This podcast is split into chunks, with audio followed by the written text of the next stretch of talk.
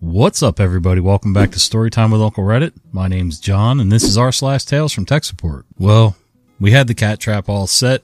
We had his little lammy possum mouse thing here. A uh, little extra catnip in the box. He came over, he played, he saw, and he left. Guess I got to come up with another plan, but anyway, we tried. He's still in the room, so he may come back. We'll see.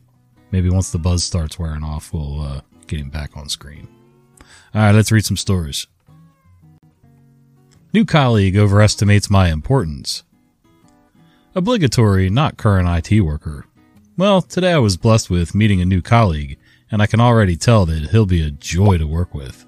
If there were greetings before the chat, they were short enough for them not to register. Him.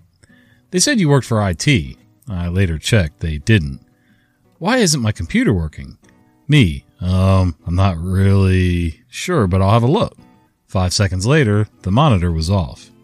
Him. Embarrassed, but not backing down. But why do they design computers like that? So they don't switch on together? Me. Well, they kinda do. Leave the monitor on and it goes into power saver mode and automatically switches back on when you switch the computer on. Him. But why design them that way? Me, by now desperate not to be part of this insane conversation. Well, it seems to work for most people, and even if it didn't, I think you overestimate my ability, or the ability of even the entire NHS, English National Health Service, probably owns over a million computers in total, to change it. The computer industry is just too big. Anyway, must get on. God, he's so going to brighten my days. yep. First of all, even if you were tech support, him asking over and over why do they design computers that way is totally useless. Okay, this is the way it works. Either deal with it or go shell out a ton of money and see if you can redesign a better mousetrap. That's it. We had an old guy on one of our job sites once who uh, sort of had similar feelings about a circular saw with the automatically returning blade guard, you know, that would spring down. Early saws um, were mostly metal casings. Before plastic bodies and things came along, the whole body was metal.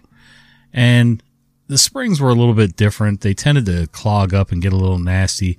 But when we were cutting sheathing, which is plywood for the roof or the sidewalls of the house, a lot of us would use a certain type of circular saw, a worm drive saw, where the blade is on the left side of the saw. It's easier to see when you're cutting.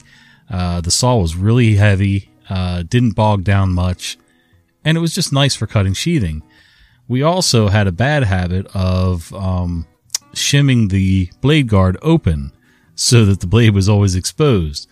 Well, uh, you know, it sort of sped things up a little bit when you were cutting sheathing. Probably not enough to matter, but we thought it did. But it was standard practice. And uh, this old guy kept questioning why they made a, you know, self-returning blade guard. You know, it was it was stupid and well, he took his completely apart and disabled that guard completely. Like it wasn't even just for a couple cuts. Like this guy totally took his off. Well, I refuse to use it. I want the option to have that guard there. Now I don't use anything without a guard. But so anyway, one day he was uh, cutting something. I don't know. It was might have been rafters or more sheathing. And uh, when he picked the saw up and brought it down, he brought that blade down right against his leg. Once he recovered, it took about three months he came back to work, had his saw, and it had a guard. Sometimes they got to learn the hard way. So why won't it work for me and it works for somebody else? At this company, when there's an outage, there isn't the best method of communicating outages when they happen. We do our best on the front line in support. You get a few phone calls, we reply in teams or put a status up, and generally once one person or two in a team are experiencing it, they'll spread the word in person or over their team's chat. We can put an outage up on our intranet, but of course, not everyone will notice it. You'll get a rare person who brings their laptop to the service desk area and thinks that if they come to it, it'll start working. They'll wonder why some people can be online and they can't. Explain that unfortunately it's not 100% outage, but it was still being investigated as a priority.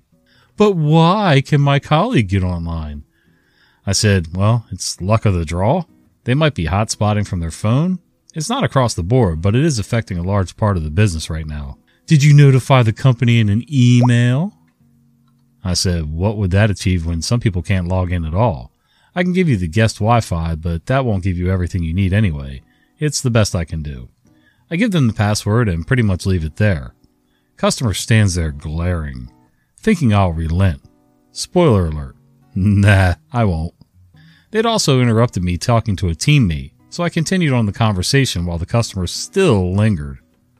Out of aggravation at their confrontational stance and wanting to assert that the conversation was over, I said, You're welcome. That's when, perhaps unsurprisingly for their attitude, they decided to complain about me, go full Karen, where I was still at my desk and in earshot to a manager, not my manager, or whoever they could get attention from at the time, not minding that I could hear what they were describing and the fact that it was an outage that affected some people, but there was no fix for them and their foot stomping demanding ways. I love working with spoiled children. Again, I could see being a little weirded out and miffed in the beginning, but once somebody starts explaining it to you, okay, oh, all right, guess I got to accept it. So you go on and do something else. And if there's nothing else to do, you just ride out the clock until it's fixed or you go home. Uh, you know, you standing there holding your breath like a two year old isn't going to help your case any. And then going and complaining about the person who's going to ultimately help you with something at some point in earshot of that person. Yeah, that's just setting yourself up for failure there. Going in circles. I've been the only access requester on my decidedly non technical team in a large national corporation up until recently. But having only done six new hires in those months, I'm still learning all the things that can go wrong. The players are Rhubarb, which is me, Boss, one of the supers on my team, BB, which is Big Boss, manager of the team, and Joan, the team lead and training the new hires. Also, I'm training her to request access. NP, newish program, one of the many my team uses day to day. Request QB. This is a Quickbase that supervisors use to request access for whatever their new hire needs. It does absolutely nothing on its own. The access requesters, i.e., me, work out of it to put the requests into various areas. Joan reaches out to me a couple weeks into training to let me know the new hires still don't have access to the training environment of NP, even though they have access to production. I check the ticket I put in. It shows the training environment requests as in progress, but also the production, so not updated. Hmm. So I shoot an email to the team that manages the program and get a singularly unhelpful response to the effect of, we sent the request to the third party company that maintains the program last week when we received it, so it should be working now. Um, okay. Should I have done something different with the request? My mentor for access requests is naturally on vacation, so I reach out to Boss, who is leading the training. Maybe she has something helpful? Did this happen with the last group and magically I didn't know or something? Boss. Oh yes, I have something. This should help. It's from BB from last time. We did have some issues and they were fixed. Great. Not sure why I didn't hear about this last time, but okay. Sounds promising. The email from BB is dutifully forwarded to me.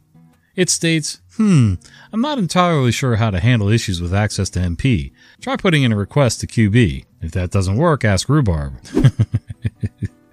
totally unhelpful. there seems to be a total lack of communication and uh, very poor follow up with requests and training and things like that. I don't know whose fault it is, but you can tell there's definitely gaps there somewhere. Story passed down from my dad. I was chatting to my dad, retired accountant, about his expenses with IT departments in the past, and he shared this story about how one of the help desk workers at his former company got fired. Caller, my computer won't turn on. Help desk, okay, have you checked that it's plugged in properly? Caller. Yes, of course I have. Do you think I'm an idiot? Help desk. Look, I just got to run through my checklist to make absolutely sure. Can you just do a quick double check? Caller. Okay, yep, it's plugged in. I'm pulling on the cable and it's tight. Help desk. And it's still not working? Caller. No. Help desk. Okay, I want you to quickly check to see if your box is powered on too. Caller. I can't see it. It's too dark. Help desk. Turn on the lights? Caller. I can't. There's a blackout. I can't see anything. Help desk. Okay, sir. I know what you can do. Caller. What? Help desk. I want you to walk to the closest window you can find and have a look outside. Caller. Okay, I'm there. Help desk. Now I want you to throw yourself through it. Oh man, if only we could tell everybody that. Take a long walk off a short pier. Jump out the first open window you find. Go play in traffic. Whatever. Did my ticket post? We have an email address that is set to automatically post tickets to the board when users send an email to it. I'm very low level, still learning, so most of what I do is answer phones and post tickets to the board. I got this phone call on Friday. Customer, I sent an email, but I haven't received a call back. Can you check to see if the ticket posted? Me, sure, one moment, let me take a look for you. I checked the open tickets posted for her company and see nothing with her name on it. I verified that she had sent it to the correct email address, which she had. Me.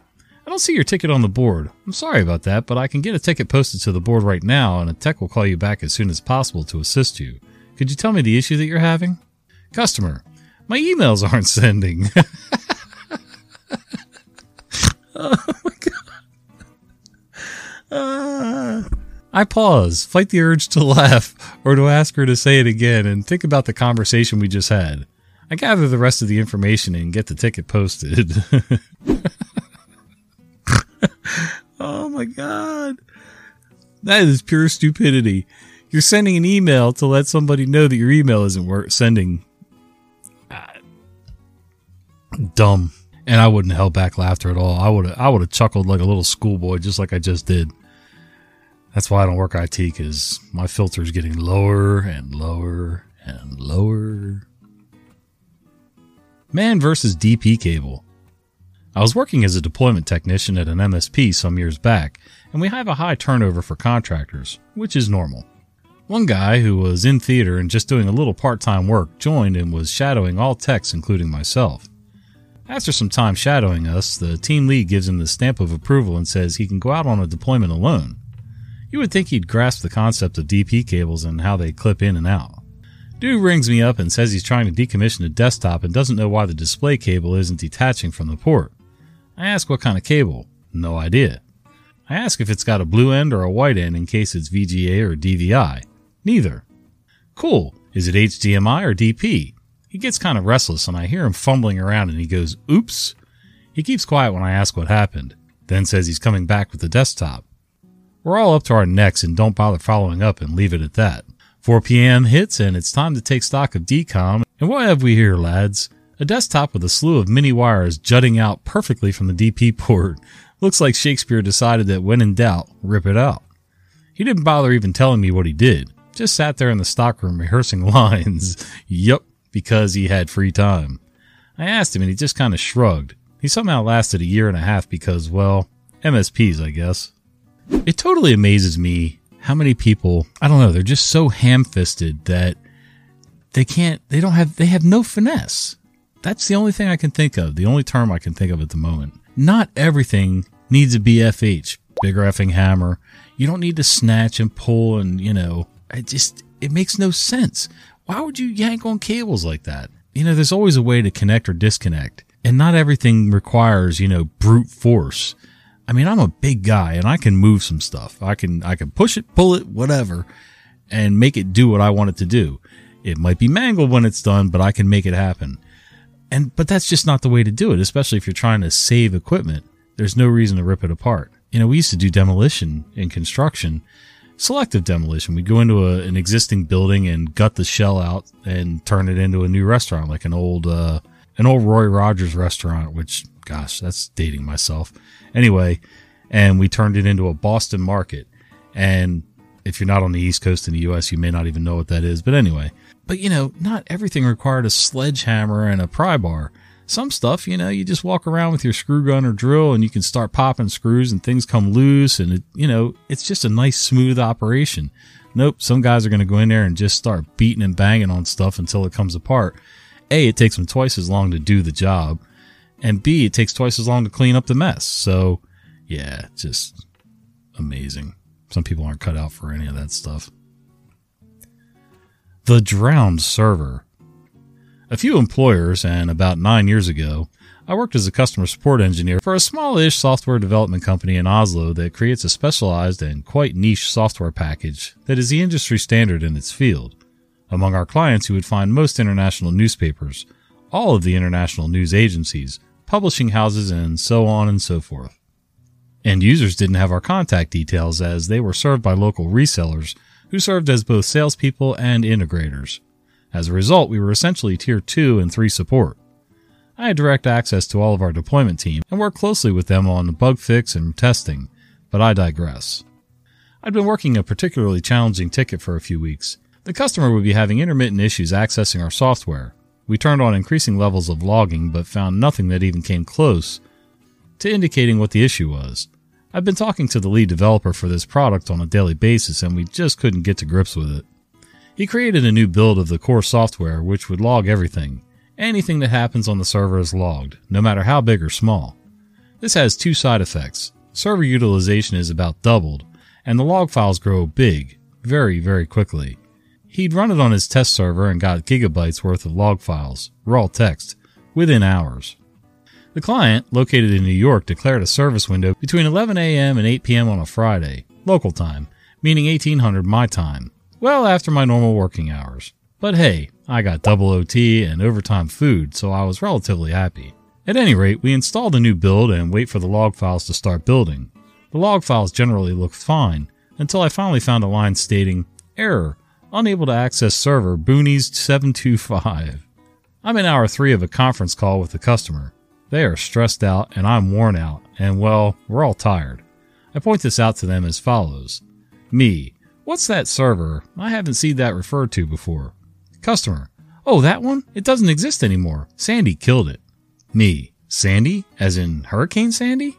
Customer, yup, that entire data center died when it flooded. If memory serves, that particular server was at the bottom of the rack and actually drowned. Me, well, the system seems to be trying to access it. Let's have another look at the configuration, why don't we? Sure enough, 5 to 10 minutes later, we find that Booney 725 was still set up as a backup slash overflow server when their main server was overloaded. Once we removed that, their problems were resolved. As for the log files, the new build was only installed for about three and a half hours, so it only took up about 100 gigabytes. They were heavy users of our software to say the least. Author's note I should add that the configuration they were using was one which was technically usable, but neither the intended use case for the feature they were using nor one which was officially supported or documented. The failover feature was entirely rewritten in a later major release to prevent this from happening again. So if this person knew that that server didn't exist and they knew they were having current issues, isn't one of the first things you check for is connection issues? Like, where is this thing connecting to? Why isn't it connecting? Whatever. Or it's intermittent, like you said. Okay why I have problems with my laptop in the shop and the Wi-Fi kicks out once in a while. I don't know if the, you know, Wi-Fi card in the laptop is crapping out, if it's something to do with the Wi-Fi in the shop, whatever. But one of the first things I check is, you know, what's it trying to connect to? I make it forget all other Wi-Fi signals and servers and things like that. I just want to make sure there's only two points that it's ever going to try to connect to. It's still having an issue, but at least I know that part is out of the way. You've been listening to Storytime with Uncle Reddit. If you enjoy this content, be sure to follow my podcast. I upload new episodes at least three times a week.